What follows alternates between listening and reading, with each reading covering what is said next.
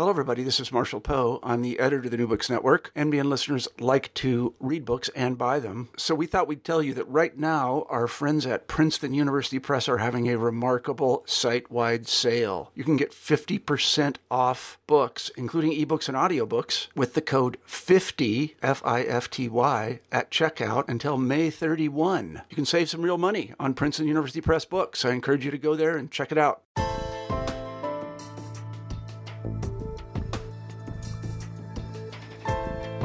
Hi, and welcome to New Books in Genocide Studies, part of the New Books Network of podcasts. My name is Kelly McFall from Newman University, and I'm the host of the show. Today, we're continuing our occasional series on Rwanda. So far, we've talked with Michael Barnett and Sarah Brown, while future interviews will feature Tim Longman, Erin Jessee, and John Clark. Today, we turn again to the international community's response to the genocide with Herman Salton, author of the terrific new book, Dangerous Diplomacy Bureaucracy, Power Politics, and the Role of the UN Secretariat in Rwanda. Herman is Associate Professor of International Relations at the Asian University for Women in Bangladesh. And the book he's written aims to fill a gap in our knowledge by looking at the UN Secretariat as an actor uh, in its own right during the um, genocide in Rwanda. It's a fascinating approach, one that sheds much light on why the international community responded the way it did I'm eager to talk about it. So, with that, Herman, welcome to the show, and thanks for joining us on New Books in Genocide Studies. Thanks, uh, Kelly. Thanks for having me. So you've got a really remarkable array of experiences. Um, I'm, I'm, wondering if you tell uh, the audience just a little bit about yourself and how you ended up to be a professor of international relations. Ah, that's a very interesting question. I wish I, I knew how to answer it. Uh, part of it is uh, absolute sheer chance. Uh, it was not planned to be. It was not meant to be. Perhaps I should say, uh, but it, it happened. Um, I will just say that I'm an international lawyer by training. So I did my law school in Italy, um, in the very north of Italy, which explains the funny accent, um, which I hope you can understand. Uh, but I actually hated uh, my law school and I moved as far away as I could um, to New Zealand as it happens. And I did my PhD in international law in New Zealand, only to discover that what I was really interested in uh, was not provided in terms of answers by the law. And uh, I did my PhD thesis on the Islamic headscarf controversy in France. And by the end of that PhD, I realized there was very little about the law and everything was about the politics. And so I then decided to uh, move to Oxford and I did my master's in international relations there uh, before moving on to a second PhD in international relations. So perhaps the first uh, interesting thing is that I'm an international lawyer by training, but I'm a convert to international relations. Uh, and perhaps we can talk about the difference uh, between the two. Uh, but it's important for the book because um, I think you can see a bit of a forensic approach to the book. Um, but at the same time, there's a lot of politics behind, which there should be because the Rwandan genocide was largely about politics. So that's my background in terms of education, in terms of professional experience.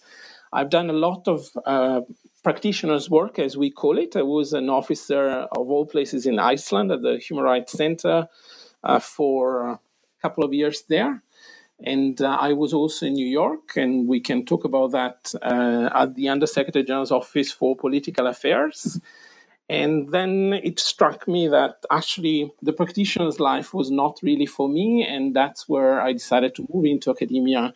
Um, and I was very happy, and I've been very happy ever since. So, the reason why I'm a, an associate professor, you have to ask to my uh, supervisors, but um, from my point of view, it's a, it's a very rewarding experience. I'm based in Bangladesh. The institution itself is American.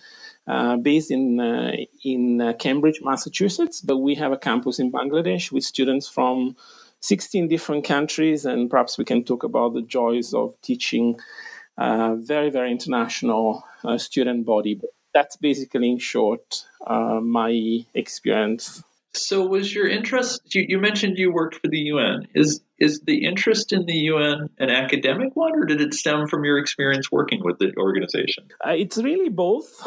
Um, I was only there for a short time um, in DPA, or the Department of Political Affairs, as we call it, um, and I was perhaps there long enough to understand some of the dynamics that went on, but also not long enough to become a part of the system. And uh, perhaps we can talk about that in terms of bureaucratic culture and all of that. But in terms of my interest in the UN, it started as, uh, I would say, a normative interest. I'm a very strong supporter, believe it or not. Perhaps after you read your, the book, you might wonder whether that's really the case, but I, I'm a very strong supporter of the UN. I have, in fact, a flag in my office um, and I teach courses on the UN. Uh, and really, my desire to work for the organization stemmed from this very strong attachment to the ideals and to the mission of the UN. Um, then I got there, and um, for different reasons, I decided that there was also an academic side to it, and I got interested in international relations at about the same time. And so the power political side uh, became very important to me, and that's why I then went as an area of specialization into UN studies. So I would say it's both is a normative. I would say just to be perhaps a disclaimer that I'm a multilateralist, which is uh, perhaps an insult nowadays, but I am a multilateralist, so I'm happy to confess uh, immediately to my sins. Um, but that tells you my commitment to the values of the UN. Uh, but there's also then a side of power politics and uh, fascination with the political process. And when I was working there, also fascination with the bureaucratic process, which I would have never imagined could be fascinating, but as it happens, I found it fascinating. And, and we should say here, although it's probably not likely to come up in this conversation, um, as you told me beforehand, um, there is a confidentiality issue that revolves around your position at the UN uh, which I assume will limit what you can say about the UN during the time that you were here. You were there. Yes, it, it does uh, because of confidentiality agreements. But happily, I also have access to a, to a different archive. Um, so I'm I'm free to talk about that archive, but not about my own experience at the UN. That's just the disclaimer. So why this book? So the book started really um, for I would say there are two reasons why I decided to write it. I have to tell you this was is likely to be the most difficult book I've, I will ever write for a number of reasons. Uh, one is the subject. There's nothing worse than talking about Rwanda, the UN.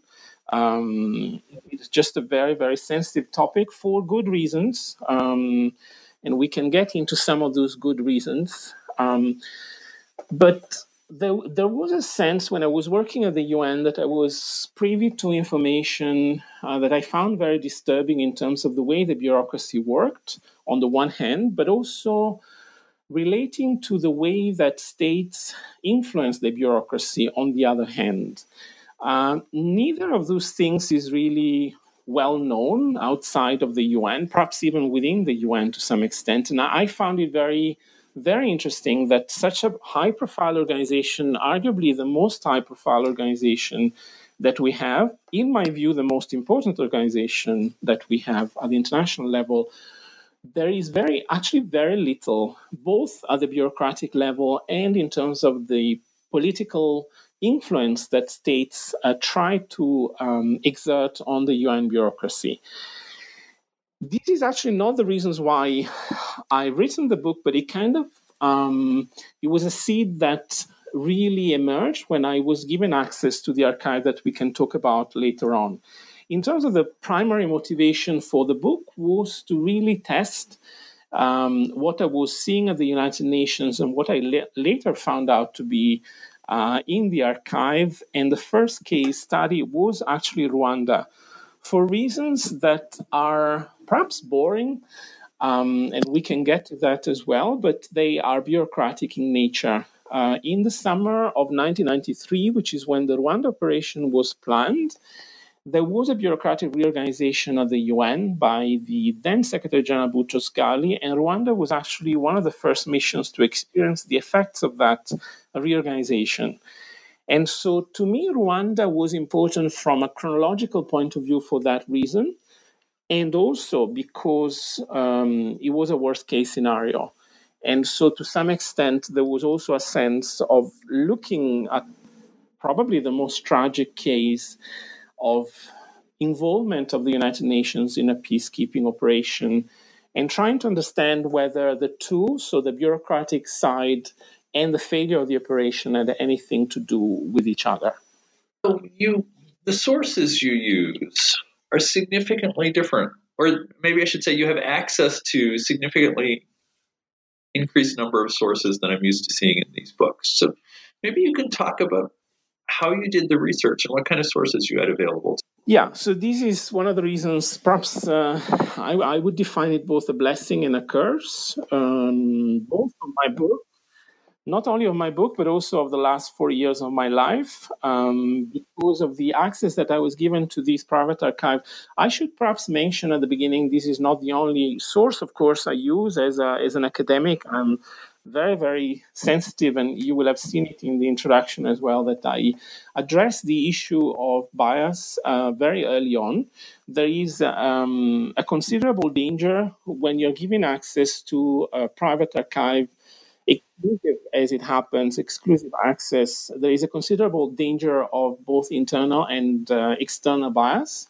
Internal, in the sense that these persons archive, these person, in fact, who who produced the archive, might have had uh, their own biases and perhaps even an agenda. Uh, external, because I also might have an agenda. And so these are issues that I've, I talk about in the book, in fact, in the introduction. And it's very important to me that the reader understands that the access I was given was largely accidental. I just happened to find myself in a, in a specific place at a specific time. It's nothing to do with my abilities, uh, certainly not with my detective abilities or with my connections. Um, but basically, the fact is that in, in 2010, I was given access to the archive of Marrack Goulding, who was an Undersecretary General for a number of years. In fact, he was uh, number two at the UN for 11 years. And I would say probably the most important 11 years in the history of the UN, uh, because that was from about 86 to 97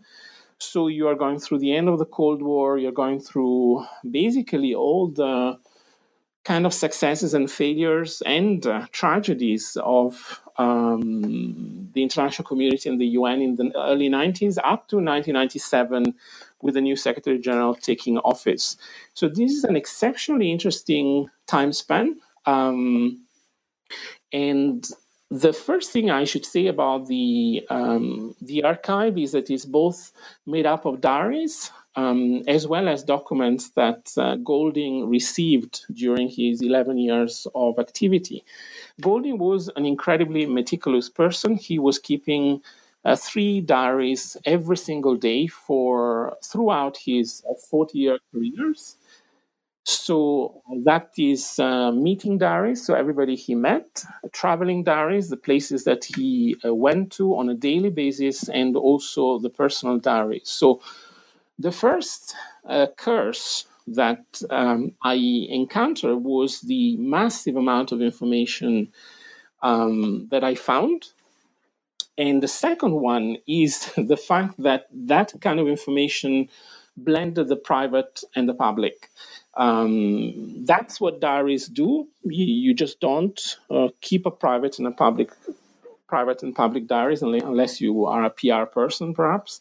But this was not a PR person, and uh, one of the first problems I, I, encountered was the amount of personal detail that uh, emerged very, very quickly um, as I was going through the archive.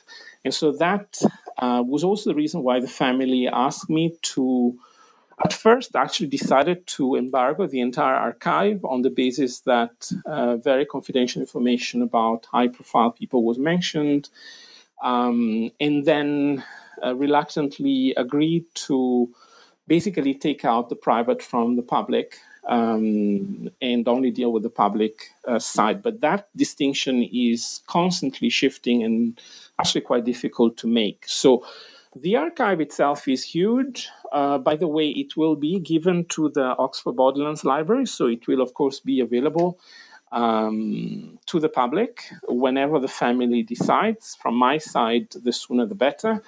Um, but it does contain a number of information that is confidential, and so from the private side, the family wants to make sure that reputations are not compromised and information of a private nature is not shared.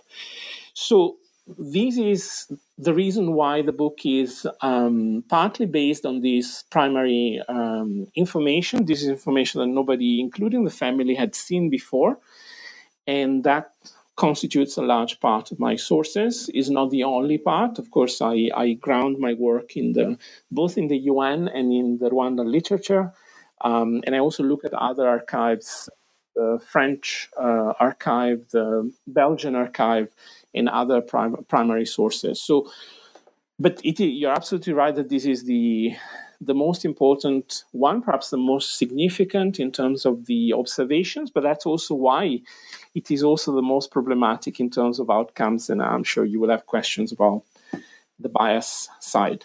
Well, let's start talking about the book itself. And, and while most of the discussion we'll have because of the, the, the, the subject of this podcast will focus on Rwanda, I, I do want to give you a chance to talk about the more institutional issues that you want to deal with. And so maybe I'll start by, by saying you, you divide your book into two parts, one of which deals with structures and one with processes. Can, can you explain what you mean by these and why you thought it was important to, to divide the book in that way? Yes. Um it is, I think, very important to make this distinction because one of the things that is unique of the UN is that actually the structures, and by that I really uh, mean the institutions that have been built, specifically in the case of my book, the departments, the different departments that have dealt with the Rwandan crisis, were actually established at the United Nations before processes were introduced. And by processes, I really mean things like um, peacekeeping, peace building. So, fairly important concepts that were actually introduced after the structures that were supposed to handle those processes were created. Now, that might strike you as perhaps idiosyncratic, and because we are talking about the UN, uh, not because of its own fault, but because of partly because of the state's requirements and the, the nature of this international, very unique international organization that is very idiosyncratic whenever you want to achieve a certain aim or a certain goal and you set up structures to achieve that goal, the structures usually follow the goal or the process or the aim. With the United Nations, that is exactly the opposite of what happened. And the reason for that is nothing to do with the organization, or I should perhaps say with the bureaucracy itself. It is not the fault of the bureaucracy, although as we will see, the bureaucracy, I think, has its own faults, some of which are very significant. This is not one of them. The reason why processes really follow structures is because when the United Nations was created, it really was a compromise and it was set up in a way, especially as a result of the Cold War. Certain member states, uh, especially the Soviet Union, actually denied any political role to the Secretary General, and as a result, was absolutely adamantly opposed to, for example, institutionalizing things like peacekeeping, peace building, and others. So that was a no-go area in terms of you know clarifying these concepts and processes at the outset. And the reason for that, as always with the UN, is that member states disagreed with that. So it was not possible to clarify those processes. At the same time, the United Nations was established in 1945. It was built and it grew. Like all bureaucracies, even if the aim or the, the processes are unclear, that never stops bureaucracies from growing, which is exactly what happened at the United Nations. And so you have the development of different departments that are supposed to do different things that are not very clear for the reasons that I've explained. So, the reason in terms of uh, separating the book into two, the structures and the processes, is very important that structures come first because usually they don't, but in the case of the UN, they do. And this is part of the pathology that I'm trying to explain. So, the book really, if looked at as a, from the, the historian's perspective. I'm a historian. The book, in some sense, starts with the ascension of Boutros Boutros Ghali to become Secretary General. So, so who was Boutros Boutros Ghali, and, and what was his vision for the UN? Interesting question. Boutros Boutros Ghali was um, a very um, how can I define it? How can I define him? He was a very, very scholarly, accomplished uh, head of the United Nations. I would say probably the most scholarly accomplished, the best prepared um, head of the United Nations. We are talking about a former professor of international law. That does not in itself make somebody the best prepared secretary. I can assure you, as an international lawyer, that's not the case. But he was also a member of the Egyptian government before joining the UN for a number of years. He had uh, an encyclopedic uh, phone book. He basically knew everybody around in terms of heads of states and governments because of his uh, close connections to President Hosni Mubarak in Egypt and uh, he had been really very, very close to government or in government uh, for a number of decades. We're not even talking about years. He was also instrumental in the Israeli peace process. He was involved in organizing President Sadat's visit to Israel.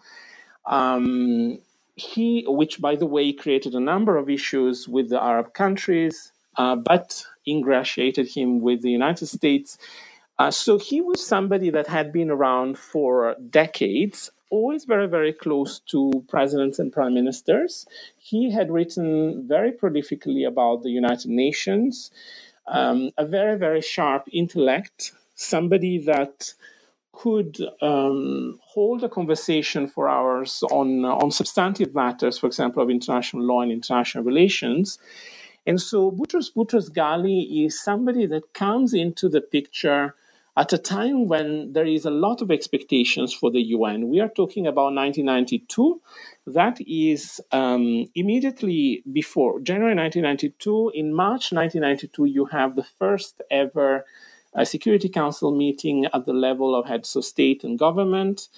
So this is um, the end of the Cold War has come you have a lot of expectations for, for the potential of the United Nations. You really have a Soviet Union no longer there. There is Russia, which is very weakened. And of course, you have the United States as the only superpower. So Boutros Ghali comes into the picture with a lot of ideas uh, about the United Nations. He had considered joining the UN earlier and had actually uh, declined. Uh, he said, I was not interested in that. But 1992 is the time when things start to happen. And his vision for the UN is nothing short of, I would say, revolutionary from many points of view. He makes a number of proposals, and we can talk about Agenda for Peace and others that are uh, very bold from a number of points of view. So, this is somebody that comes, by the way, from, yes, an Arab country, but he also saw himself as an African he's somebody who wanted to put Africa at the center um, of the action of the United Nations, which is interesting in light of criticism that he he will receive on Rwanda. So this is somebody that comes into the picture as a doer and who has no time for compromise. This is also somebody who has, by the way, had a terrible temperament.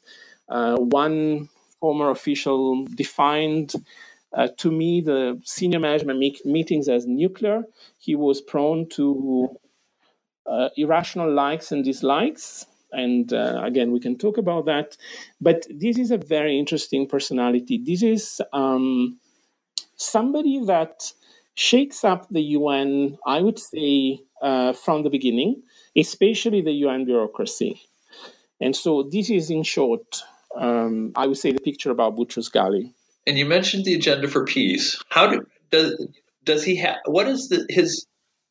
What is the role he imagines the UN will play in this new post Cold War world? The role that he imagines for the UN, the, the role that he dreams for the UN is a very active role.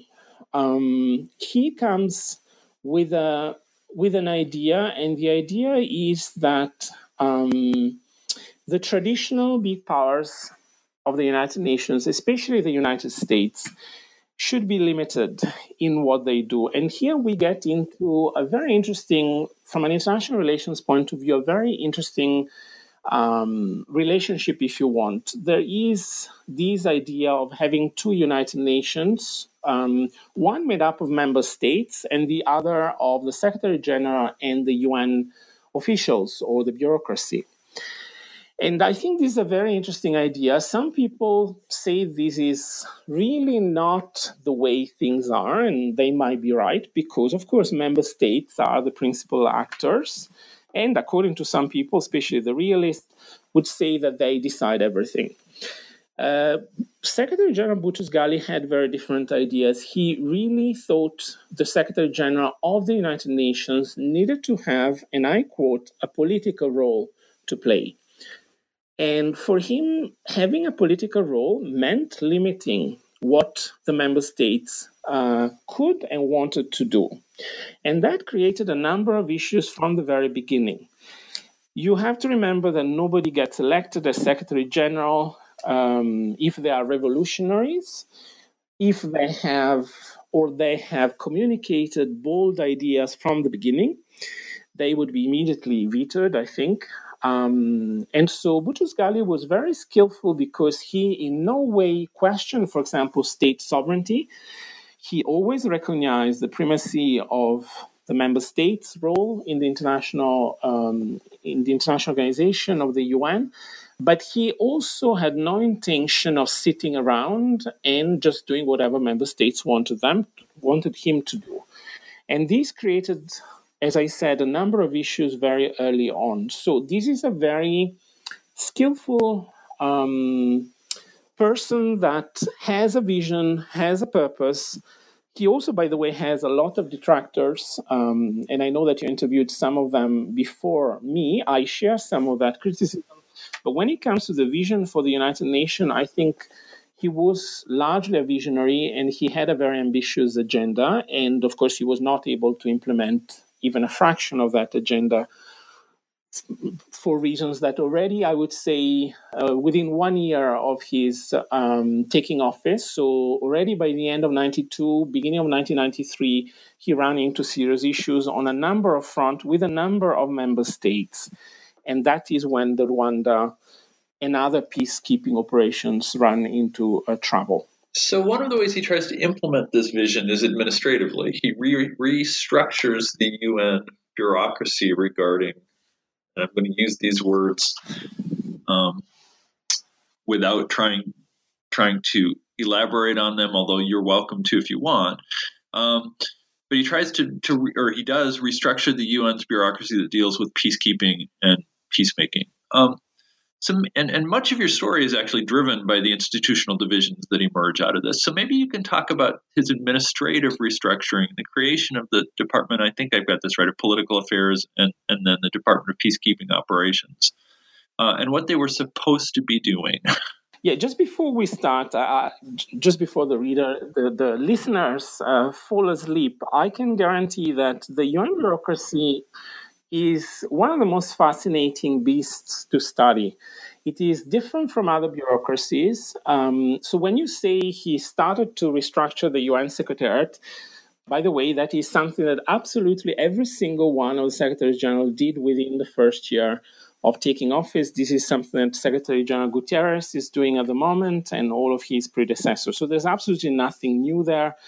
By the way, another thing that happens um, almost all the time is that these restructurings are uh, really asked by Washington.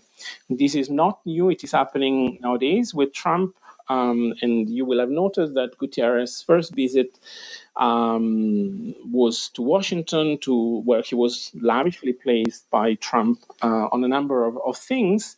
But this is very normal for Secretary Gen- Secretaries General to restructure the Secretariat, um, especially as a result of demands from what is the, we have to remember, the largest donor to or contributor to the United Nations budget. So this is nothing new there.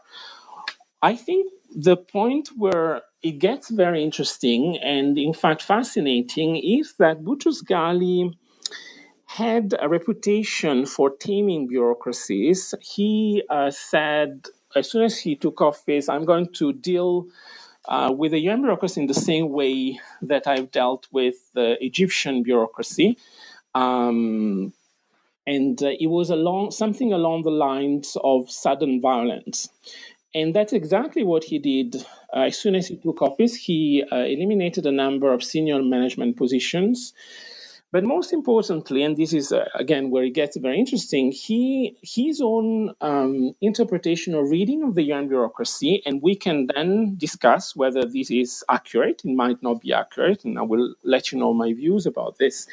His own interpretation is that there was a part of the UN bureaucracy that was not trustworthy that he could not rely on. And that part really was the Department of Peacekeeping Operations, or DPKO, as it is also called. Uh, views from the early earliest times are that this department is under the control of member states so outside of his own control, which is quite interesting because, as we mentioned, the two UNs is supposed to be member states on one side and UN bureaucracy and the Secretary General on the other side. Sec- uh, Secretary General Boutros-Ghali disagreed with this view. He looked at part of the UN bureaucracy as an enemy uh, and looked at some UN officials as effectively hostile to him, and later on also bent on taking his job. And so his own approach, and again, I'm just giving you the rationale uh, rather than agreeing with it, was that this part of the UN bureaucracy had to be limited. And the best thing to do, especially since you, you've got to restructure the Secretariat anyway, was to try to limit the quote power of that part of the bureaucracy that was effectively uh, trouble, uh, troublesome. In the case, so this is important because um, Boutros Ghali was, and he uh, defines himself as a politician at heart. Yes, he was an academic before, but he defines himself as a politician, not even as a diplomat. He says, I am a politician at heart and I deal with power. And so the way that he dealt with the UN bureaucracy is uh, through an exercise of power, which is something that I think very few secretaries general did before and since. And so, in the kind of grand restructuring that he proposed and then implemented, that kind of separation between the two, the two major departments that were created were, on the one hand, the Department of Political Affairs, or DPA, which is also, by the way, the department I was affiliated with at the UN for a very short time, on the one hand, and on the other hand, the Department of Peacekeeping Operations, or DPKO, as it is also referred to. The distinction between the two is something that I cover in my book, um, and if effectively the way that um, it's easier to, to explain in, in the sense of explaining to you how Boutros Ghali saw it it's much difficult to actually define the separation of roles for reasons that we can come to. But Boutros Ghali saw this separation as in this way. I am in charge of the UN bureaucracy, and uh, these two departments are supposed to do my what I want them to do. The Department of Political Affairs I control directly, and is supposed to be really the peace building and peacemaking department of the UN. These are the guys and girls that basically make sure that um, where there is conflict, there can be a resolution to conflict. So we are really talking about the primary aim, not only of the Department of Political Affairs, but indeed of the United Nations as an international organization. So for him, the DPA or the Department of Political Affairs was really the jewel in his crown. It was the department that he cherished, it was the department that he controlled directly, it was the department that he used very, very skillfully for a number of reasons, including in Rwanda. And it was the department that he trusted. As opposed to this, there was the Department of Peacekeeping Operations that, for a number of reasons, he thought was controlled by member states. One of those reasons is fairly easy to understand. The United Nations doesn't really have military capacity, it has to rely on member states. And the Department of Peacekeeping Operations was meant to deal with um, peace missions on the ground. So once there is a conflict and the Department of Political Affairs find a solution to that conflict, then the Department of Peacekeeping Operations kicks in and really uh, make sure that the peace that the Department of Political Affairs has achieved is sustained. So, this is really the strategy and the vision. You have a conflict, the Department of Political Affairs comes in and really facilitates a peace agreement. And after a peace agreement is achieved, the Department of Peacekeeping Operation kicks in and makes sure that that peace agreement is sustained.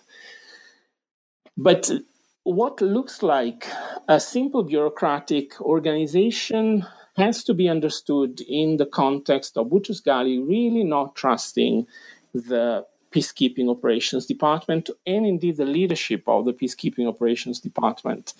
And the way that he saw it, he saw really um, the peacekeeping operations department was defined to me by a UN official as the this is a terribly sexist, by the way, expression which I hate uh, especially as somebody who who works at a women's only university. I would probably be fired as a result of this. But this is was defined to me as the the the blue-eyed boy of member states. The DPKO is the department where the action is, is the department in which states are very willing to invest because they see what they get back the Department of Political Affairs, being close to the Secretary General, is seen as murky, is seen as is not clear what it does to anybody, by the way, including when I was in the United Nations. Within the United Nations, there was a lot of confusion about this department, and so states prefer to invest on the peacekeeping operations department. Partly as a result of that, Boutros Ghali really, really did not trust that department, which that led, led, then led to a number of problems on on the ground. So let's look at this through the lens of UNAMIR. UNAMIR, the United Nations Assistance Mission uh, in Rwanda, was is set up in some ways for failure before it began. At least this is what you suggest. So, so maybe you could say something about the decision to create UNAMIR and and the way UNAMIR emerged in practice. Yes, UNAMIR was, and this has been, by the way, explained by others much more successfully and effectively than I than I can do ever do. But basically, UNAMIR was created. Um, we are talking about the summer of 1993, and the, the, timing is very important here because the restructuring of the UN Secretariat was also going on at this exact time. UNAMIR was created as a result of changes on the ground and uh, political power political changes in Kigali, and also uh, as a result of the international community getting tougher with um, the Rwandans. Basically, in the field, what you had was a situation where uh, President Habyarimana, who was the president of Rwanda at that time, a member and um, a prominent Hutu, uh, was really coming under severe pressure from the international community to sign a peace agreement with the RPF or the Rwandan Patriotic Front, and that is a Tutsi led, largely Tutsi led movement um, led by Paul Kagame, who is the current president of Rwanda. Now, the situation is very complicated, but the reason why UNAMIR was set up was really the fact that there was a balance between these two uh, competing forces on the ground. At one point, a peace agreement was negotiated. By the way, it was negotiated through the Department of Political Affairs.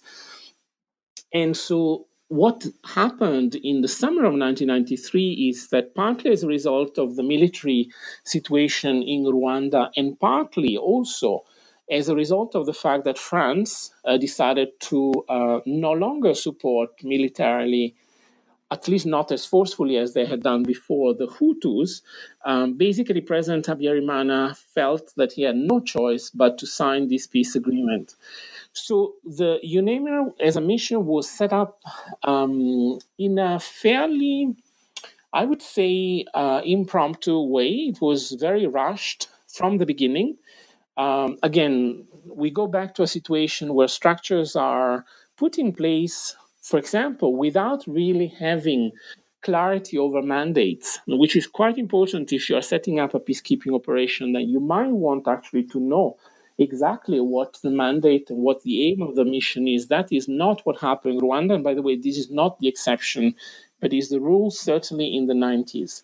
So you have a mission that is set up ostensibly a, an easy operation, uh, which is, was meant really to just be there on the ground to make sure that the two parties would implement the peace agreement.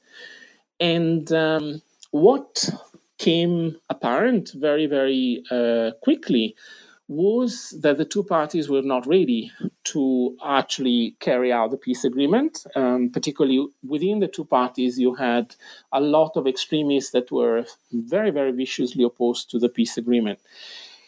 We can come later to um, a point that I think is very important, which is the political assessment or the assessment of the political situation of Rwanda, which was absolutely disastrous um, for the United Nations. And this is, by the way, partly a responsibility of the Department of Political Affairs and Boutros himself.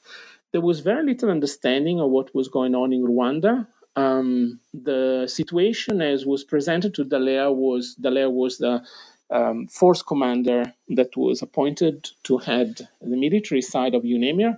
The situation as presented to him was fairly simple. Dallaire himself was a military person. He was not used to handling diplomatic negotiations or political compromises.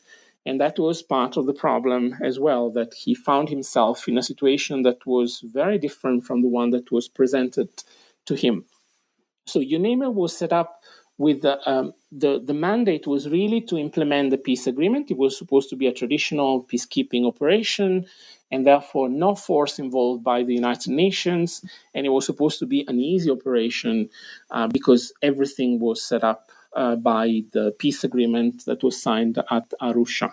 As it turns out, things worked very, very differently. As I think I show in my book, uh, even before UNAMIR was set up, there was a lot of confusion in New York. And I just have to go back to that distinction between the two departments that I mentioned. Uh, but the, the critical distinction here, which you will see in UNAMIR as well, is nobody knew what the difference is between a political role on the, in the field and a technical role. The Department of Political Affairs was supposed to deal with the quote political aspects of the operation. The peacekeeping uh, department was supposed to deal with the technical or operational side, so a bit like a Minister of Defense kind of um, this division of roles. But that division never worked. It did not work in Kigali because it never worked in New York. And that's why I think that bureaucratic distinction is important because it, it set up not only Rwanda but other operations to failure. When you are saying one department is in, in charge of political negotiations or political aspects of a peacekeeping operation, and the other department only does operational or technical um, roles, then you are setting up yourself for failure because if you can tell me what is not political in a peacekeeping operation, I would be grateful. Um, the budget, the budget is a political decision. Um, mandates, uh, of all things, mandates were regarded by somebody in Kigali as a technical or operational matter, not as a political matter. And the reason for the confusion is that the confusion came from New York. So that's interesting because you you have a significant section where you basically outline the ways in which Romeo Dallaire and, and forgive me, I think it's Jacques Booh-Booh, may have the first name wrong, disliked each other. Um, but your argument is that, that that is certainly a factor, but the overriding factor is the lack of clarity from New York rather than the personal disagreements and dislike they had. Yeah, I think both are important, um, but perhaps as, as, an institutional historian, I, am more drawn to the systemic factors. Perhaps also as an academic, uh, I'm more drawn to the systemic factor. There is no doubt that these two people, uh, Jean Roger Booh-Booh, is uh, was actually the political head of the operation or the Secretary General Special Representative. Um, in Rwanda and on the one hand, and Romeo Dallaire on the other as the force commander. There's no doubt that they hated each other uh, profoundly. If you have read his um, Booh-Booh's uh, book, Memoirs, is really a personal attack on uh, on Dallaire. Um, so there's no doubt, and of course, Dallaire is not kind. Although I think certainly he's certainly more elegant, uh, but he's not kinder to Booh-Booh. So there's no doubt that the confrontation was there. There was personal animosity. We also have to remember that um, I was reminded of this at one point. My editor at OUP asked me, "So what would you have done?" And we have to remember that in any even uh, even the best kind of case scenario, when you are put in charge of an operation uh, that goes so drastically wrong, then personal relations are under considerable strain.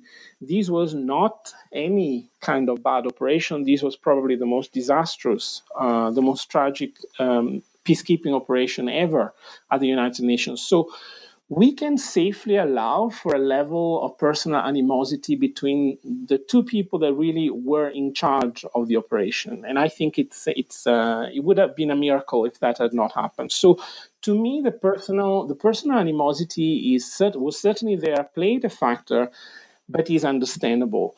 What I find more difficult to understand but at the same time also i find intriguing is the fact that the separation of roles between these two heads of the mission were not clear from New York.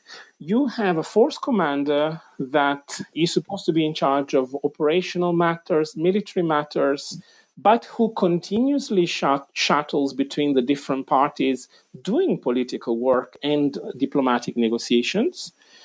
And on the other hand, you have a head of mission uh, who arrives, by the way, in, um, on, in the field later than the force commander, Booh-Booh was supposed to provide overall direction of the operation. He was effectively the head of the mission, but he is appointed after Dallaire, which is incredible from the point of view of leadership. You really never ever appoint a leader of a mission after you appoint everybody else because it means that you're not giving that person the chance to establish their leadership. And that was a weakness that came from New York rather than from Kigali.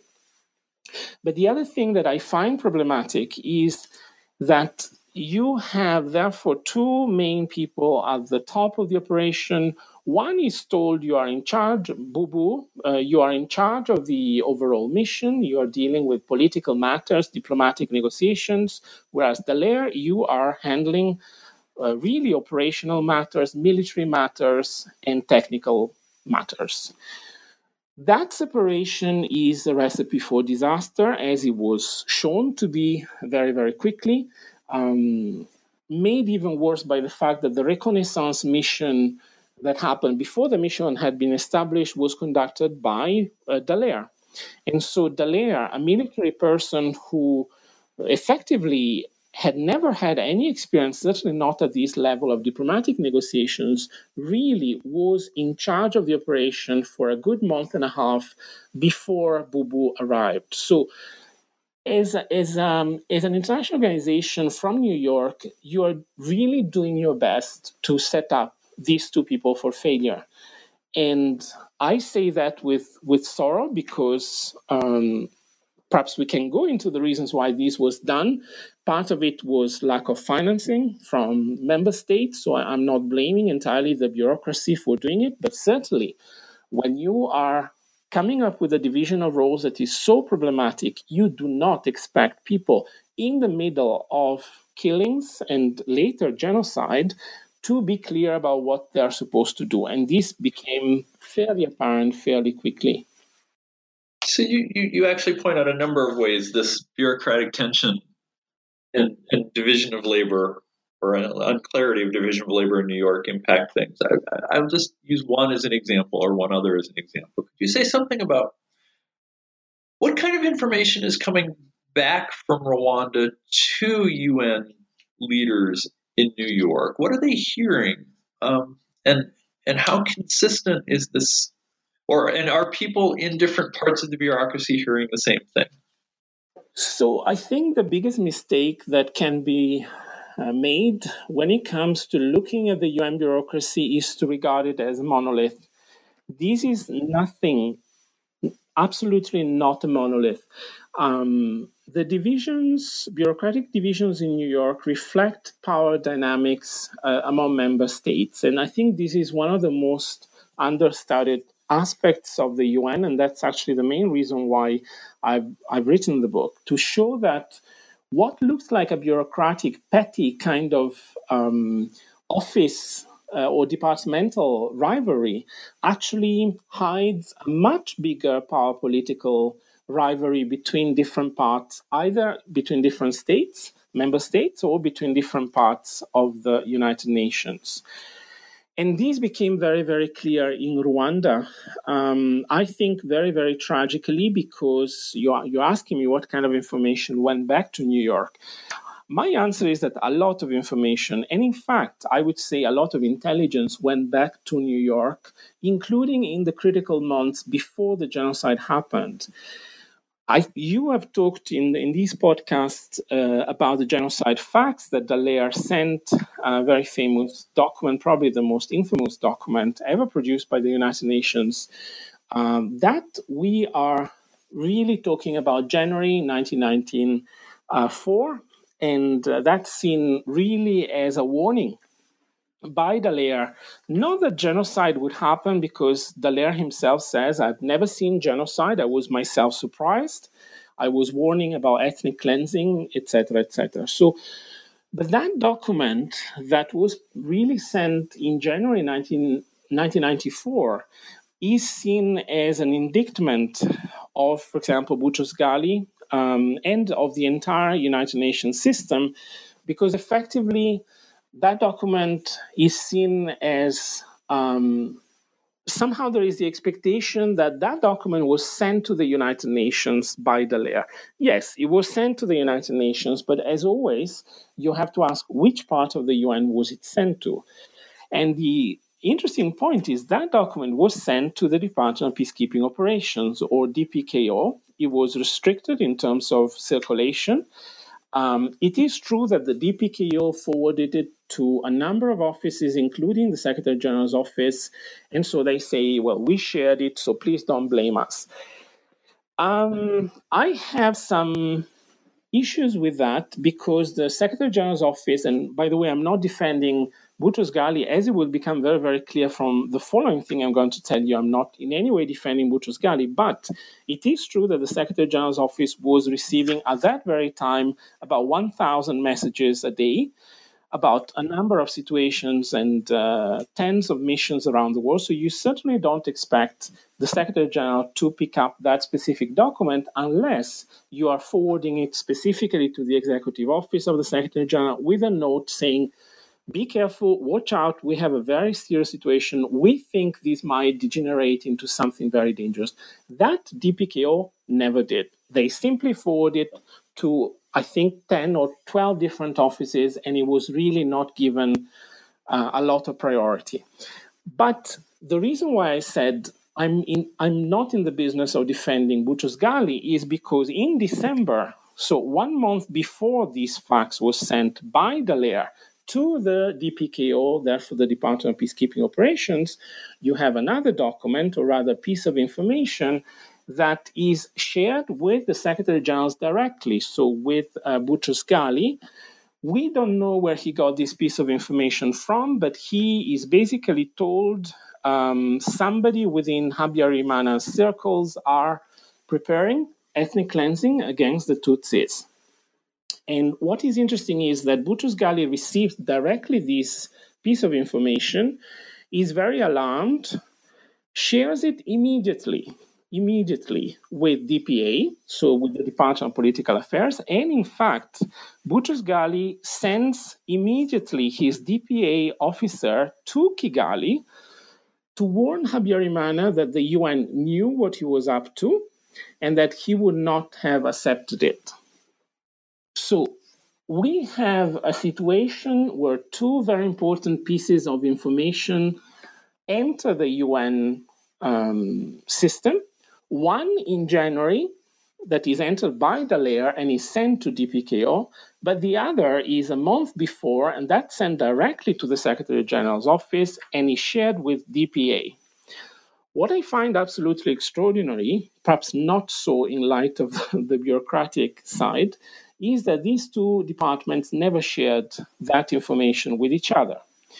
So here we go. We have the two departments that are supposed to handle, on the one hand, political affairs, on the other hand, peacekeeping operations that somehow never share those two pieces of information that really warn about the same thing.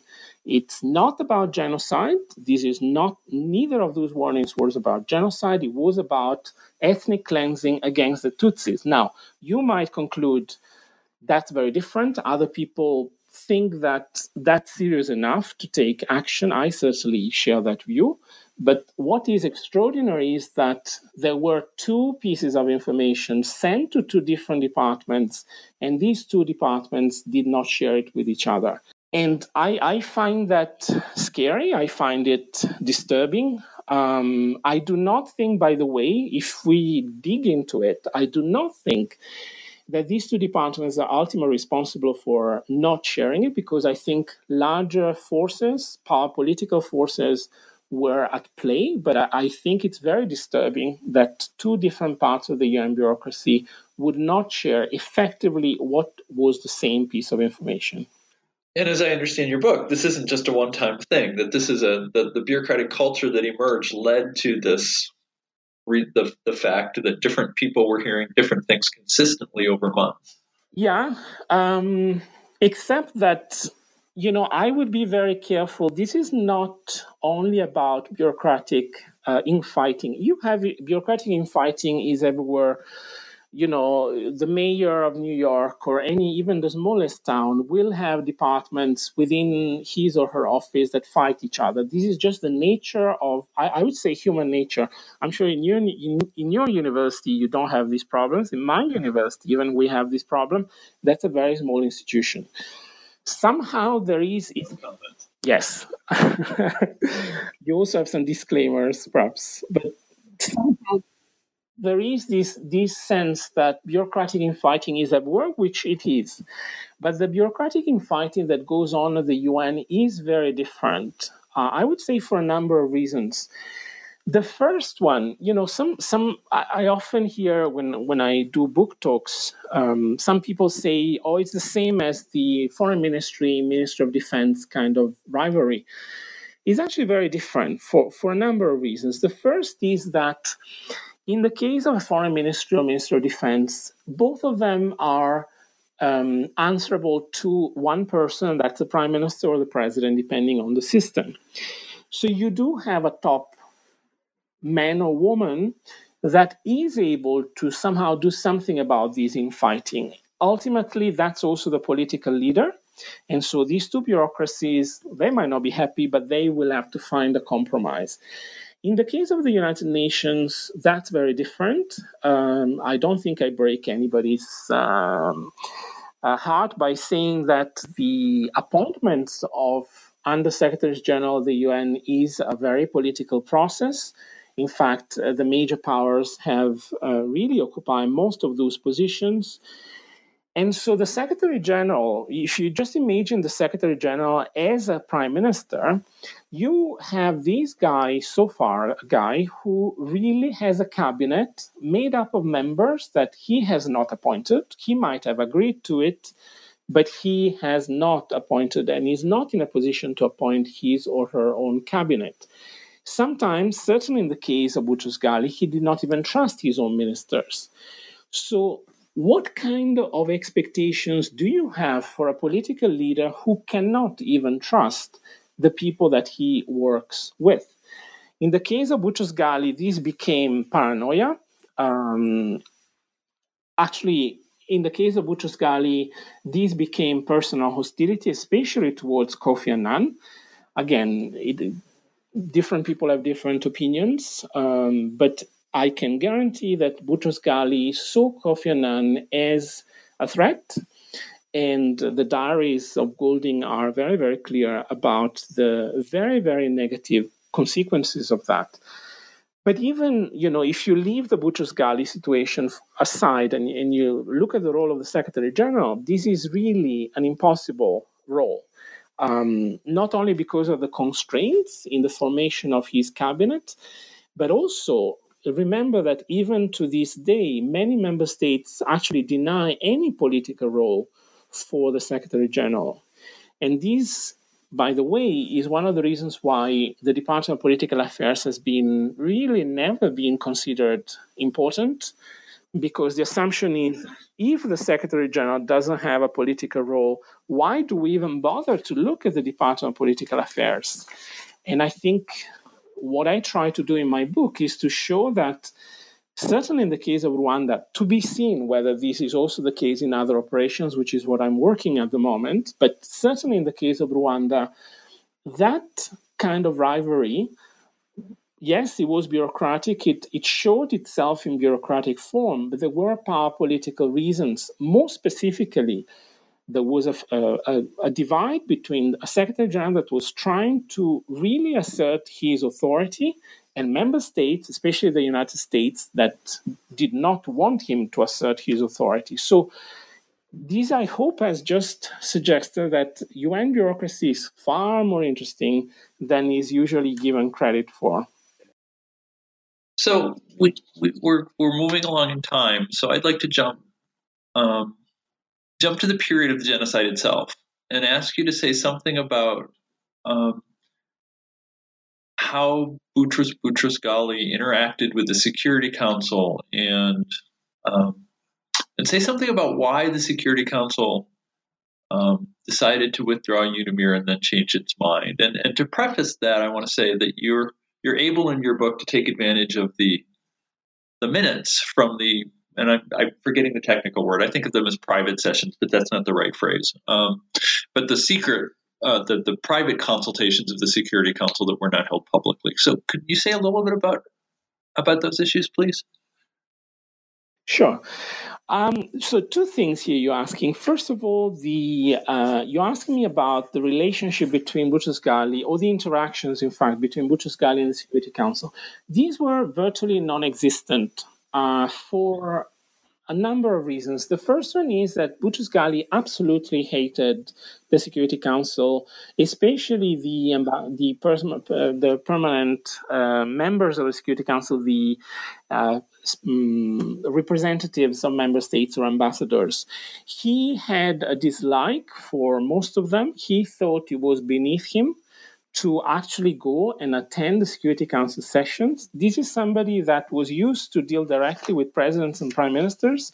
So he's on record uh, on a number of diaries entries saying, I do not intend to waste my time with low ranking uh, bureaucrats, as he calls the um, the ambassadors of member states on the Security Council. So we are talking about somebody that um, tries to spend as little time as possible in the Security Council. This was a departure, for example, from Pérez de Cuéllar, who was the previous Secretary General. And um, this has a number of implications. He appointed um, a special representative to the Security Council precisely because he did not want to deal with it. And so this person was really supposed to be the spokesperson of the Secretary General on the Council. This is important because as you as the, the crisis of Rwanda and others, because you have to remember that in 1994 and 1995 we have several crises, um, not only Rwanda but also Bosnia in uh, February 1994, Sarajevo. Uh, the market shelling happens. Then you have in May 1994, again, you have Bosnia. In July, there is Haiti. So it, this Rwanda is only one part of the picture, and I focus on that. Um, but there are other kind of components of this puzzle. In all of this, Boutros Ghali tries to avoid actually going to the Security Council and sends a representative. And he tells the representative, um, try to get away with as little as you can tell them as possible. Just don't give information um, to the Security Council members. We really don't want to do that. I will handle this at the level of head of state and government. uh, who will then tell the ambassadors or the bureaucrats, as he calls them, what to do. So you really have, and this is interesting and goes back to the personality of Boutros Ghali that I was mentioning. This is somebody that um, has a very disdainful attitude towards Security Council ambassadors, especially, and uh, perhaps here we get into a, a different uh, kind of uh, relationship, especially towards Madeleine Albright um, in the US ambassador. He absolutely hated uh, Madeleine Albright for a number of reasons. Different explanations were given. I was even told that there was a gender component, that he was really talking down. Uh, talking her down because she was a woman. She, he, in fact, is on record saying that she really didn't um, didn't understand what was going on. He even calls her half bright. So we we are talking about an attitude in a personal relationship. So this is if you if you recall what we said with Booh-Booh and Dallaire on the ground, the personal relationship that from the beginning goes very wrong and that then leads to a number of unintended consequences. And by the way, the most significant of these un- unintended consequences is that uh, Albright uh, basically convinces Clinton to veto Boutros Ghali for a new term, and so makes him the only Secretary General who is denied a second term in office on a 14 to 1 vote on the Security Council. So the the attitude of Boutros Ghali towards the Security Council is really, you know, you guys handle it. I don't want. I really don't want to handle Security Council. I'm going to handle the presidents and the prime ministers. As the crisis of Rwanda intensifies, and by the way, Goulding was traveling with the Secretary General at the time of the genocide, and so he records his reactions there. It becomes increasingly difficult to maintain that stance because of media pressure. And so this is actually very important because media pressure is usually dismissed, including in international relations, as irrelevant. You have this idea if member states or the secretary general want to do something, they do it. They really don't care about the media. In the case of Rwanda, that was absolutely not the case the media pressure felt was felt very strongly both by the Secretary General and by member states, and partly also explain what you asked me, which is why did the Secretary General decide, sorry, the Security Council decide to reduce UNAMIR really to close it down almost, and then reverse the decision? Most of that from the secret um, minutes of the Security Council on Rwanda.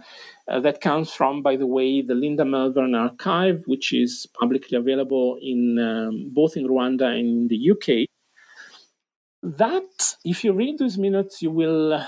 The, I, I, think what what comes out very very clearly is that uh, ambassadors or permanent representatives, as you want to call them, were very afraid, and they were afraid of the media the minutes talk about, well, actually, were taken in uh, the secret um, or informal consultation room. I think you know, and I'm sure your listeners know, that really nothing is decided in the public or um, horseshoe table kind of room, the famous, very telegenic room of the Security Council. That is just for show. What really matters in terms of decision goes on in a very small room, consultation room next door. It's very small, but most importantly, doesn't have any journalists. So that is where the 15 permanent representatives are outside of the public layer. And that is also where discussions, arguments uh, come up. And the minutes were taken in that room and show very, very clearly that the one factor that drove the Security Council was the fear of the media. Somehow the media was not present in the room, but the, the presence of the media was felt. Somehow public opinion, they were very afraid of it. Uh, and so was Boutros Ghali, and it, that also explains his uh, U-turn on, on a number of fronts. So, what you have in terms of the crisis from the 6th of April, when the genocide starts, up until really the end of May, you have a situation of incredible confusion.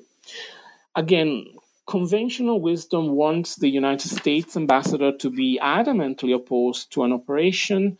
that is not the case, might have been the reality, but certainly did not come up in the minutes, in the secret uh, notes. Uh, Albright was actually fairly open minded.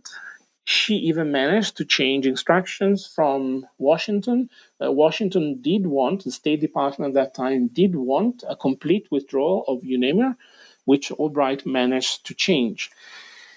So, what I find very interesting in those minutes is um, the drive towards consensus. So, somehow we have this image of the veto as the most important factor, perhaps behind the, the United Nations, especially Security Council, the ability to veto. And we, certainly my students have this idea, including in simulations that we, we have, that somehow the big powers can exercise the veto at will. And yes, they can, technically, but it's very costly in terms of reputation. And reputations matter, especially because the veto might then be used against you on the next issue, which would be in half an hour's time. So the United States, in the case of Rwanda, certainly the State Department wanted, and in fact the Pentagon wanted UNAMIR out completely. Albright saw this was untenable. She would have never reached consensus, and so really uh, went for a compromise, which was a reduction of uh, UNAMIR. And that was the point where such a different um, positions. You had France, who was very supportive of UNAMIR for reasons that are not uh, necessarily noble, um, given the connections of France to the Hutus. Um, but you have France that is very, very supportive, certainly doesn't want to withdraw. You have the United States, in theory, wants to withdraw. And then you have the elected members of smaller countries that definitely don't want to withdraw. Somehow everybody then agrees to a reduction, a drastic reduction. And then after two weeks, everybody agrees on our strengthening. And the explanation that I've given in my book is the very strong pressure towards consensus that existed at that time, and believe it or not, exists even to this day on the Security Council, this is something I also could see when I was working at the UN. The idea that somehow the, the big powers, including perhaps even especially the United States, can do whatever they want, can veto here and there, is absolutely misguided and does not really take into account uh, the reality. The reality is that um, every country needs friends, even the United States under Trump and they will be dying to get friends. And the way that you get friends is not by vetoing here and there and here and there, it is by compromising. And Rwanda was a product of that compromise. You can reverse the logic and ask yourself why would countries like um, you know, the, the smaller countries, uh, New Zealand and others, who were so supportive of UNAMIR, why would they ever agree to such a drastic reduction? The answer is the same pressure to compromise. Um, if you are a very small country in the Security Council, you desperately need friends. And the way that you get friendship is by compromising. It, it, it sounds great to say that countries should follow ideals and in the case of Rwanda, we have seen what happened. So we have, unfortunately, the benefit of in hindsight. And so it would be great to, you know, look back and see, oh, why didn't, you know, these countries stand up for Rwanda? That's not the way the Security Council works, and perhaps that's not the way international relations work. I would add, unfortunately. Oh, uh, that's fascinating. Um, and I wish we had more time to talk about it. We don't. We're about out of time. Um, I, I wanted to give you a chance um, to, to maybe end the substantive part of this about your book by, by asking you to, are, what lessons do you think the UN or we should learn about the way the UN works from your study? The one lesson I would say, whenever you hear the word United Nations, it means nothing. You have to ask yourself, what part of the United Nations are you referring to? And I say that because the UN, the, the expression the United Nations by the way, very controversial from a historical point of view. You know that the United Nations were really the allied powers uh, after the Second World War. So even that expression is controversial. But whenever you say United Nations, you're really not saying anything unless you point out what is it that you are meaning by the United Nations? Are you talking about member states? Because if you are talking about member states, you're talking about 193 very different states the United Nations is not, has never been a democratic institution. Uh, is made up of very different, under 93, very different states. You have democracies, you have uh, dictatorships, you have all sorts of things. So if you are blaming the United Nations and you mean those 193 states, who are you exactly blaming? I don't have the answer for that, but I think is a is a question that we need to ask ourselves. If by United Nations, you are referring to the secretariat, so to the bureaucracy. Which part of the bureaucracy are you referring to? Because my book, if there is one thing that it shows, is that even the UN bureaucracy, which is, I think, mistakenly seen as a monolith, is anything but a monolith. And so, if you're blaming a certain department of the United Nations, maybe you should also be aware of who supports that department, which state has an interest in that department, who is the Undersecretary General of that department, critically, what is the nationality of that person.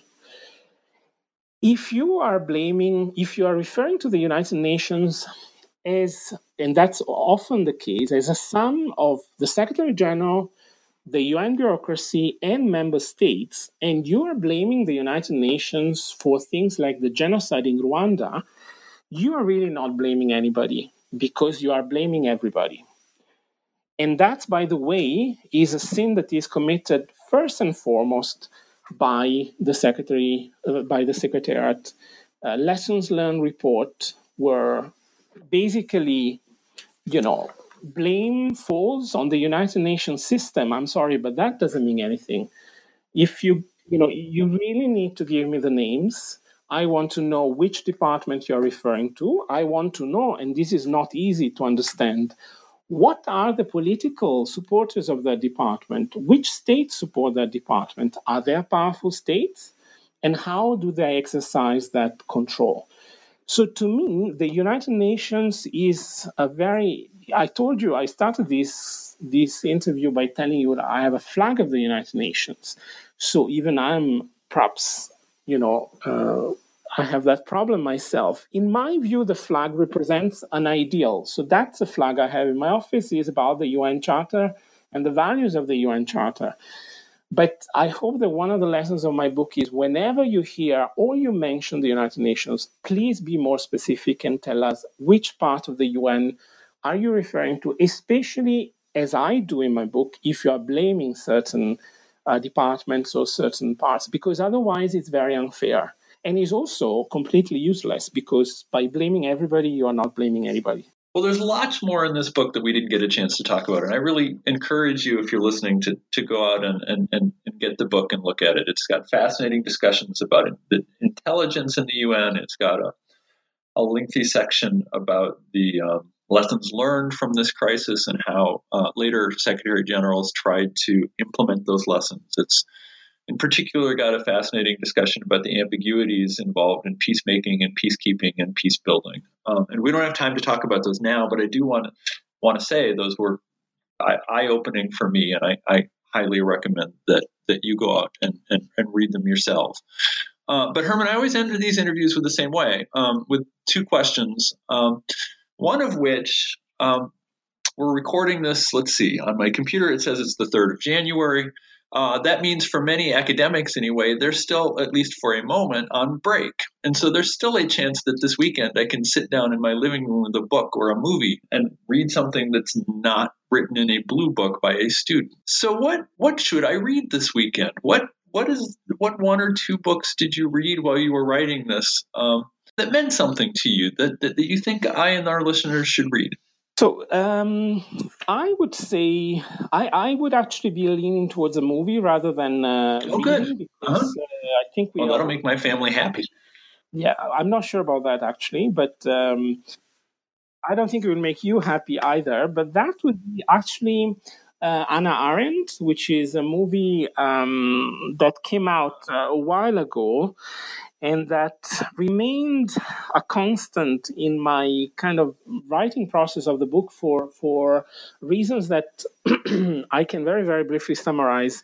It has to do with that kind of very controversial idea of the banality of evil um, that I'm sure you you and uh, your listeners are familiar to, but. It kind of struck a chord with me when I was uh, working on the book because of um, the expression that I refer to in a, in a very provocative way is the bureaucracies of death. And I'm not in, in any way suggesting that the United Nations Secretariat or the two departments that I'm dealing with were bureaucracies of death uh, in Rwanda in 1994. Not even for a second, and I think we, we have clarified that.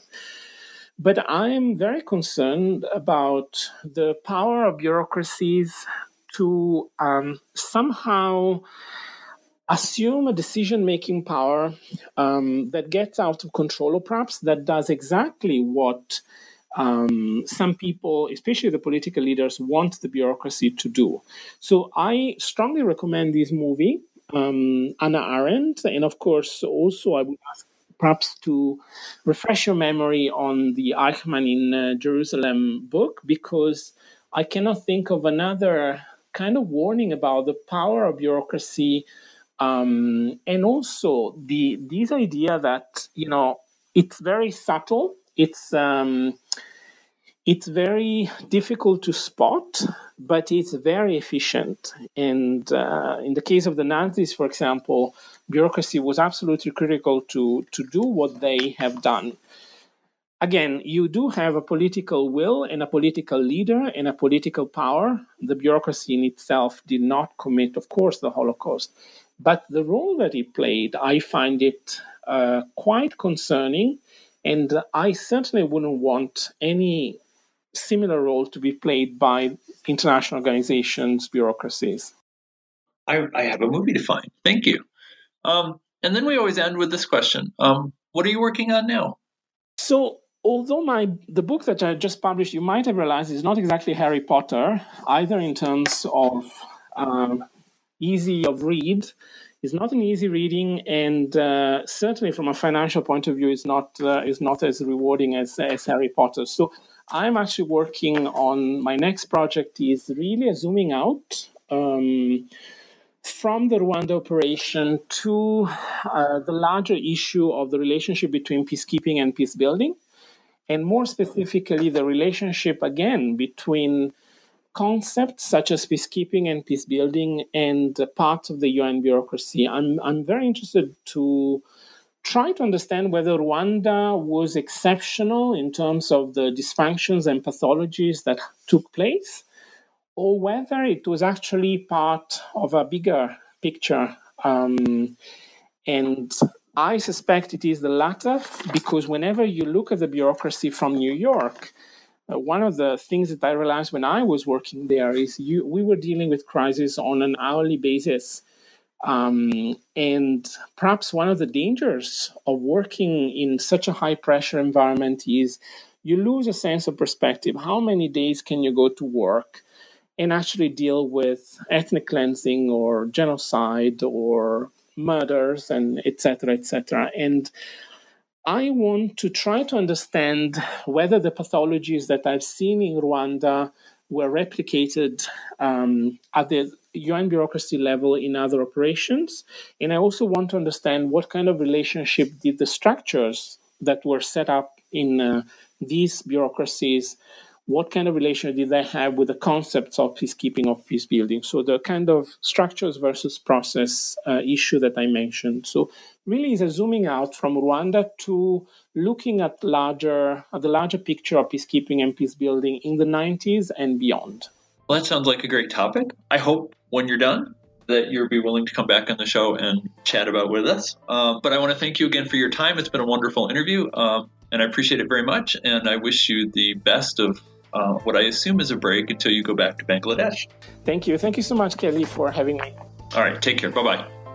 You've been listening to an interview with Herman Salton about his book, Dangerous Diplomacy, Bureaucracy, Power Politics, and the Role of the UN Secretariat in Rwanda, published by Oxford University Press. If you enjoyed this interview, you can listen to previous podcasts through iTunes or Stitcher, or from the webpage for New Books in Genocide Studies, part of the New Books network of podcasts. We'll continue the Rwanda series shortly. But next time, we'll take a break to talk with Sam Totten about his new book, Sudan's Nuba Mountains People Under Siege. Until then, thanks for the download, and have a great new year.